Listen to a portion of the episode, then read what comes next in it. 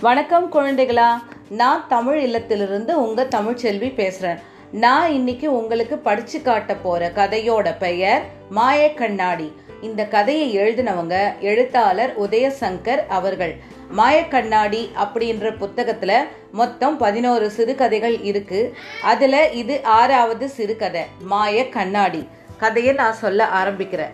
கிள்ளியூர்னு ஒரு நாடு இருக்குது அந்த நாட்டில் ராஜா வந்து எப்பவுமே வந்து கண்ணாடியில் அவரோட முகத்தை வந்து பார்த்துக்க மாட்டார். ஏன்னா அவரோட அழகு அவருக்கே ரொம்ப நல்லா தெரியும். அப் அப்புறம் அவருக்கு கண்ணாடி பார்க்கறதுக்கு நேரமே இருக்காது. ஏன் நேரம் இருக்காது தெரியுமா? அவரோட வேலையே எப்பவுமே சாப்பிட்டு சாப்பிட்டு தூங்குறது தான் அதுக்கே அவருக்கு நேரம் சரியாக இருக்கும். இதில் எங்கேருந்து அவர் கண்ணாடியை பார்த்து தன்னோட அழகை பார்க்க போகிறாரு அவர் தூங்கும்போதே அவங்க அரண்மனையில் இருக்கிற வேலையாட்கள் என்ன பண்ணுவாங்க தெரியுமா? அவர் அரை தூக்கத்தில் இருக்கும்போதே அவரை எழுப்பி குளிப்பாட்டி அவருக்கு பவுடரு வாசனை திரவியங்கள்லாம் பூசி அந்த மாதிரி ஒப்பனை செஞ்சு விடுவாங்க. அவர் ராஜா தூங்கி எழுந்த உடனே அவருக்கு தூங்கி எழுந்த உடனே அவர் சாப்பாட்டு முகத்தில் தான் விழிக்கணும். அவர் தூங்கி எழுந்த உடனே அவருக்கு அவருக்கு இதில் சாப்பாடு தான் இருக்கணும். அதனால் எப்போதும் அந்த கிள்ளியூர் அரண்மனையில் எப்பயுமே விருந்து வந்து நடந்துக்கினே இருக்கும். அவர் ஒரு சரியான சாப்பாட்டு பிரியர். எல்லா வித விதமாக சமைச்சு சாப்பிடணும்னு நினைப்பார். எல்லா ஊர்லேயும் எல்லா நாட்டிலையும் என்னென்ன ஸ்பெஷலோ அந்தந்த நாட்டு சமையல்காரங்களை வர வச்சு அந்த சமையலை செய்ய சொல்லி சாப்பிட்டு சாப்பிட்டு மகிழ்வார்.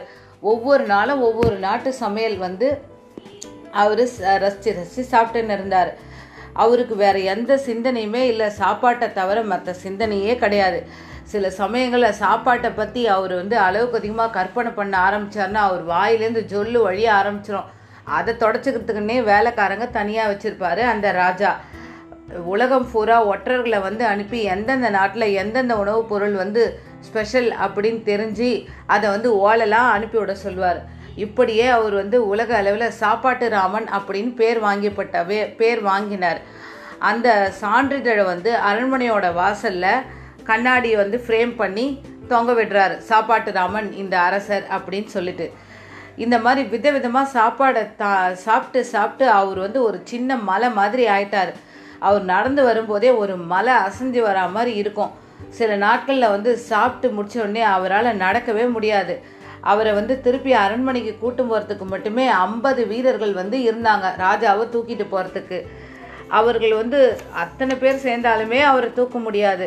ஒரு நாள் வந்து அப்படி ம ஒரு நாள் மதியானம் வந்து அவர் வேறு நாட்டு ஸ்பெஷல் இத்தாலி நாட்டு ஸ்பெஷலான பாஸ்தா அமெரிக்காவோட பீட்சா சுவிட்சர்லாந்து நாட்டு இளங்கன்றி அமேசான் காடுகளில் மட்டும் இருக்கிற முதலக்கறி திருச்சியின் அக்கார் அடிசல் ஹைதராபாத் மொகல் பிரியாணி திருநெல்வேலி அல்வா இதெல்லாம் சாப்பிட்றாரு. கடைசியாக ஜர்தா பீடாலாம் போட்டு சாப்பாட்டை நிறைவு செய்கிறார் இவ்வளோ சாப்பிட்டுட்டு அவரால் நடக்கவே முடில அந்த புறத்துக்கு வந்து போகும்போது உடம்ப அஸ்தப்படி ஆட்டி ஆட்டின்னு போகிறாரு அப்போ வந்து ஒரு கண்ணாடி ஒன்று இருக்குது அந்த கண்ணாடியை வந்து பார்க்குறாரு கண்ணாடியில் பார்த்தா ஒரு பெரிய ராட்சசன் வந்து அசைஞ்சு போகிற மாதிரி தெரியுது. அதை பார்த்து அவர் வந்து பயந்து அலறி மயக்கம் போட்டு கீழே விழுந்துறாரு. உடனே அவர் விடக்கூடாதுன்றதுக்காக வீரர்கள் வந்து அவரை வந்து பிடிச்சிக்கிறாங்க. அப்புறம்தான் தெரியுது ராஜாவுக்கு அது ராட்சசன் இல்லை தன்னோட உருவம் தான் அந்த கண்ணாடியில். அந்த மாதிரி தெரியுது. சாப்பிட்டு சாப்பிட்டு குண்டாகி அவர் பார்க்கறதுக்கே ராட்சசன் மாதிரி ஆயிட்டார். அவரை பார்த்தாலே அவருக்கு பயமாக இருக்கும் உடனே என்ன பண் தெரியுமா சட்டம் போடுறாரு. இந்த அரண்மனையில் இருக்கிற எல்லா கண்ணாடியும் அடித்து நொறுக்க சொல்கிறாரு அது மட்டும் இல்லாமல் இனிமேல் அந்த நாட்டில் யாருமே கண்ணாடி வச்சுருக்கக்கூடாது அப்படின்னு சட்டம் போடுறாரு. உடனே அந்த நாட்டு வீரர்கள்லாம் ஒரு ஒரு வீடாக போயிட்டு இருக்கிற கண்ணாடி எல்லாம் அடித்து நொறுக்கி வ நொறுக்கிட்டு வந்துடுறாங்க. நாட்டில் யாருமே கண்ணாடி பார்க்க பார்க்க பார்க்க முடியல அப்படின்றதுனால என்ன யாருமே முடிவெட்ட முடியல. ஆம்பளைங்கள்லாம் வந்து முகம் வந்து சவரம் செய்ய முடியல. பெண்கள் வந்து மேக்கப் போட முடியல. எல்லாருமே என்ன பண்ணுறாங்க தெரியுமா? கிட்டத்தட்ட காட்டு மிரா காட்டு மிராண்டி மாதிரி ஆயிடுறாங்க. தலை முதல் கால் வரை முடிலாம் வளர்ந்து தொங்கி பார்க்கறதுக்கே அசிங்கமாக இருக்கிறாங்க. இவங்க நான் இதனால் இவங்க சொந்தக்காரங்களாம் யாரும் வெளியூர்லேருந்தோ வெளிநாட்டிலோ இவங்க வர்றதே இல்லை. ஏன்னா இவங்களை பார்த்து மற்றவங்க பயந்து ஓடுறாங்க. ஏன்? இவங்களே ஒருத்தரை ஒருத்தரை பார்த்து திடீர் திடீர்னு அலறிடுறாங்க பயந்துடுறாங்க பார்த்து. பிள்ளைங்கள்லாம் வந்து அப்பா அம்மாவை பார்த்து பயப்பட ஆரம்பிச்சிருதுங்க அழுவுதுங்க. ஒரு நாள் இப்படி போயிட்டே இருக்கும்போது அந்த நாட்டில் வந்து ஒரு அழகிய தேவதையான வீனஸ் தேவதை வந்து அந்த நாட்டு மேலே பறந்து போகுது. அது பார்த்தீங்கன்னா இந்த நாட்டை பார்த்துட்டு அவளுக்கு பிடிக்கவே இல்லை அந்த தேவதைக்கு. ரொம்ப அருவருப்படைகிறா. என்னடா இது? குழந்தைங்கள்லாம் அழுதுட்டுருக்குறாங்க மக்கள்லாம் வந்து தாடி முடியெலாம் வச்சுட்டு அசிங்கமாக இருக்காங்க. அப்படின்னு சொல்லிட்டு பார்க்குறா அவளுக்கு வந்து இந்த மக்கள் அவளுக்கு வந்து அழகோட தேவதை இல்லையா? அவளுக்கு இந்த மாதிரி அசிங்கமாக இருந்தால் அவளுக்கு பிடிக்காது. அதெல்லாம் பார்த்து அவளுக்கு ரொம்ப அருவருப்பாயிருது. சரி அந்த நாட்டு அரண்மனைக்கு போகலாம் அப்படின்னு சொல்லிட்டு போகிறா அரண்மனை வாசல்ல இருந்த அறி அறிவிப்பை பார்க்குறா அதான் அவர் சாப்பாட்டு ராமன் கண்ணாடியில் போட்டு ஃப்ரேம் போட்டு வச்சுருக்காரு இல்லையா? அதை பார்த்த உடனே தான் வந்து இவருக்கு வந்து தெரியுது. அங்கே வந்து மேலே கண்ணாடியெல்லாம் யாரும் பயன்படுத்தக்கூடாதுன்னு எழுதியிருக்காங்க. அதை பார்த்துட்டு தான் இவளுக்கு வந்து புரியுது. சரின்னு சொல்லிட்டு என்ன தெரியுமா அவரை? அந்த தேவதையை வந்து உடனே வந்து உருமாறுறான். பெல்ஜியம் நாட்டு கண்ணாடி வியாபாரியாக மாறி அரண்மனைக்குள்ளே போகிறா அரண்மனைக்கு போயிட்டு ராஜாவை பார்க்கணும் அப்படின்னு சொல்கிறா அந்த வந்து வீரர்களும் வந்து மன்னர்கிட்ட இந்த தேவதை வந்து வியாபாரியாக மாறின தேவதையை வந்து கூப்பிட்டு போகிறாங்க கூட்டு போனோடனே அந்த ராஜாவை பார்த்து அவளுக்கு அதிர்ச்சியாயிடுது ஒரு பெரிய மலைக்காடு மாதிரி அசைஞ்சு வராரு அந்த ராஜா. அப்புறம் அந்த கண்ணாடி வியா- தேவதை வந்து சொல்கிறா ராஜா உங்கள் நாட்டில் யாருமே கண்ணாடி பார்க்கறது இல்லை போல இருக்கு. எங்கள் நாட்டு வந்து கண்ணாடி வந்து ரொம்ப அபூர்வமானது. இதை ஒரு முறை நீங்கள் பார்த்தா திரும்ப திரும்ப நீங்கள் பார்த்துக்கொண்டே இருப்பீங்க அப்படின்னு சொல்கிறா ராஜாவுக்கு பயங்கர கோவம் வருது கண்ணாடின்னு சொன்ன உடனே. என்ன தைரியம்? நீ யாரு? முதல்ல இவங்களை பிடிச்சி ஜெயிலில் போடுங்க இந்த வியாபாரியை அப்படின்னு சொல்கிறார் அது அஹ், இவ வந்து என்ன சொல்கிறா இவ தேவதை இல்லையா? மாயாஜாலெல்லாம் தெரியும். அவள் வந்து ஒரு மாய கண்ணாடி எடுத்து ராஜாவோட முகத்துக்கு முன்னாடி நீட்டுறா. அதில் பார்த்தா ராஜா ரொம்ப அழகாக தெரிகிறாரு அவள் கொடுத்தது வந்து மாய கண்ணாடி இல்லையா? அந்த மாதிரி தெரியுது. மாறு வேடத்தில் இருந்த வீனஸ் தேவதை என்ன தெரியுமா சொல்கிறா அவள் கொடுத்த மாய க அவ வந்து தேவதைன்றதுனால அவள் கொடுத்தது வந்து மாய கண்ணாடி. அந்த கண்ணாடியில் யார் பார்த்தாலும் அவங்க அழகாக தான் தெரிவாங்க. அப்புறம் ஐயோ கண்ணாடி வியாபாரியே இவ்வளவு அழகான நாளாக வந்துட்டு கண்ணாடி பார்க்காம இருந்துட்டனே அப்படின்னு ஃபீல் பண்ணுறாரு அப்புறம் வந்து கண்ணாடி வியாபாரான வீனஸ் வந்து சொல்கிறா ராஜாவே எனக்கு யாரும் அசிங்கமாக இருந்தால் பிடிக்காது. எல்லாம் அழகு தான் நீங்கள் என்ன தெரியுமா பண்ணணும்? ஆனால் கண்ணாடியை பார்க்கறதுக்கு முன்னாடி காலையிலையும் மாலையிலையும் ரெண்டு மணி நேரம் நீங்கள் உடற்பயிற்சி செய்யணும். அப்படி செஞ்சுட்டு வந்து கண்ணாடியில் பார்த்தா தான் நீங்கள் அழகாக தெரிவிங்க அப்படின்னு சொல்கிறா உடனே ராஜ் ராஜா வந்து கண்ணாடி வாங்கினதுனால நாட்டில் இருக்கிற மக்களும் எல்லாரும் கண்ணாடி வந்து வாங்குறாங்க. உடனே மறுபடியும் பழையபடி ஆண்கள் எல்லாம் சவர செய்கிறாங்க பெண்கள் மேக்கப் போடுறாங்க. மறுபடியும் பழையபடி எல்லாருமே அழகாயிடுறாங்க. இந்த ராஜாவும் வந்து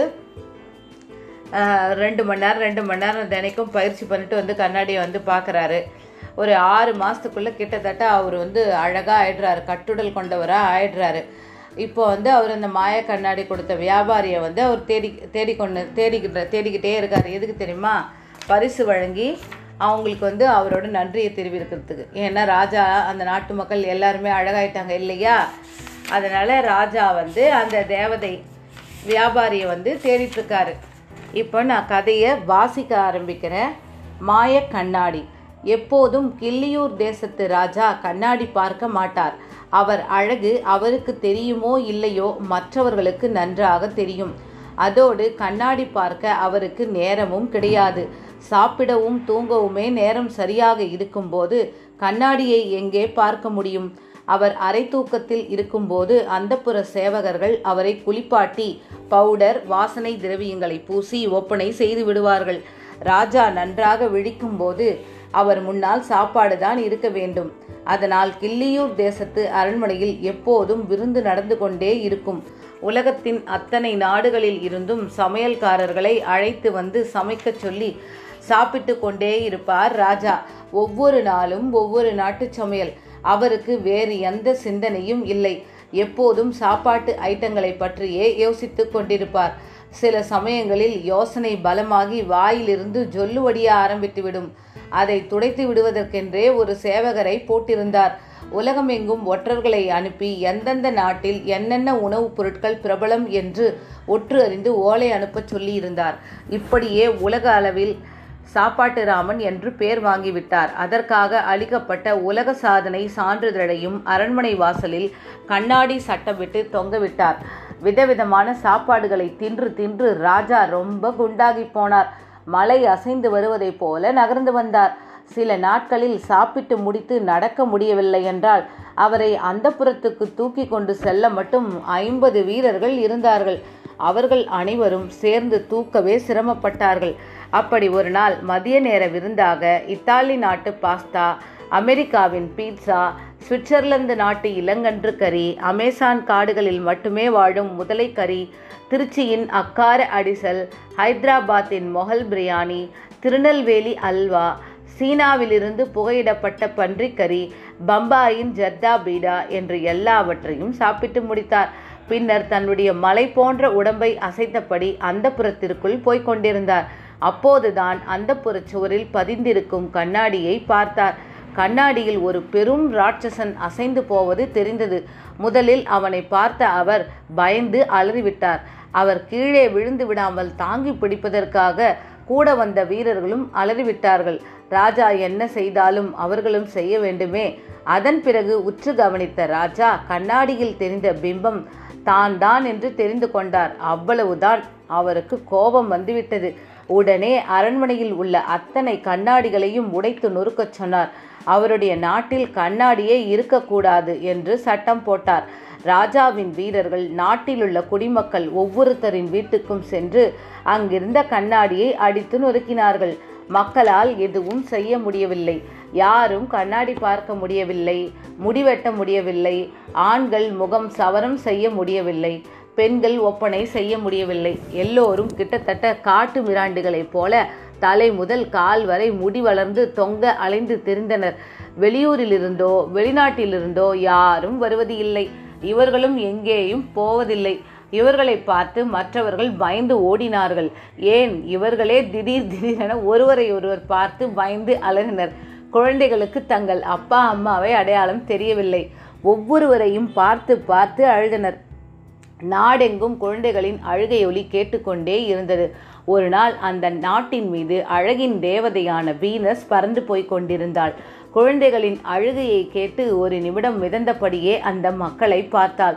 தாடி முடி ஒப்பனையின்றி அவலட்சணமாக இருந்த அந்த மக்களை பார்த்து அருவெருப்படைந்தாள் அழகின் தேவதை வீனஸ்.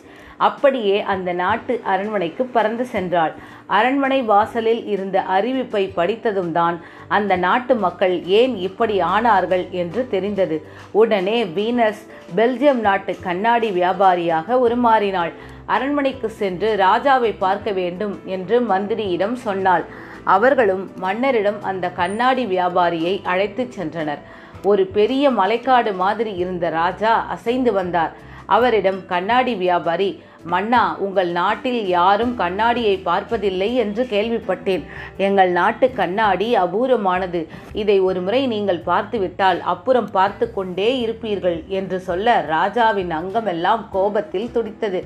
அவர் என்ன தைரியம்? யாரெங்கே? இவனை பிடித்து சிறையில் அடையுங்கள் என்று சொல்லி வாயை மூடவில்லை. அதற்குள் அவருக்கு முன்னால் நீட்டிய கண்ணாடியில் அவருடைய உருவம் அழகாக தெரிந்தது. நல்ல உடற்கட்டுடன் ராஜா அதில் அழகு வழிய தெரிந்தார். அவருக்கு ஆச்சரியம் தாங்க முடியவில்லை. ஏனெனில் மாறுவேடத்தில் இருந்த வீனஸ் தேவதை ராஜாவின் முன்னால் காண்பித்த கண்ணாடி மாய கண்ணாடி. அதில் யார் பார்த்தாலும் அவர்கள் அழகாக தெரிவார்கள். ராஜா கண்ணாடி வியாபாரியே இவ்வளவு அழகான நான் இவ்வளவு நாளாக கண்ணாடி பார்க்காமல் இருந்து விட்டேனே என்று உச்சு கொட்டினார் கண்ணாடி வியாபாரியான வீனஸும் ராஜாவே எனக்கு யாரும் அசிங்கமாக இருந்தால் பிடிக்காது. எல்லோரும் அழகுதான். நீங்கள் தினமும் இந்த கண்ணாடியை பார்ப்பதற்கு முன்பு காலையும் மாலையும் இரண்டு மணி நேரம் உடற்பயிற்சி செய்ய வேண்டும். அப்படி செய்தால்தான் இந்த கண்ணாடி உங்கள் உருவத்தை காட்டும். இல்லையென்றால் உங்கள் உருவம் தெரியாது என்று சொன்னாள். ராஜாவும் சரி என்றார்.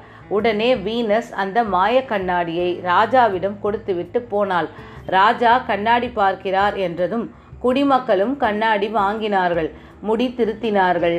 முகரம் சவம் செய்து கொண்டார்கள். ஒப்பனை செய்து தங்கள் உருவத்தை அழகுபடுத்தி கொண்டனர். வீனஸ் சொன்ன மாதிரி ராஜா காலையும் மாலையும் உடற்பயிற்சி செய்துவிட்டு வந்து கண்ணாடியை பார்த்து கொண்டிருந்தார். ஆறு மாத காலத்தில் அவர் கட்டுடல் கொண்டவராக அழகனாக மாறிவிட்டார். இப்போது அவர் அந்த மாய கண்ணாடியை கொடுத்த கண்ணாடி வியாபாரியை தேடிக் கொண்டிருக்கிறார். எதற்கு தெரியுமா? பரிசுகள் வழங்கி நன்றி சொல்ல. என்ன குழந்தைங்களா கதை உங்களுக்கு பிடிச்சிருந்ததா? கதை இத்தோட முடிஞ்சிடுச்சு.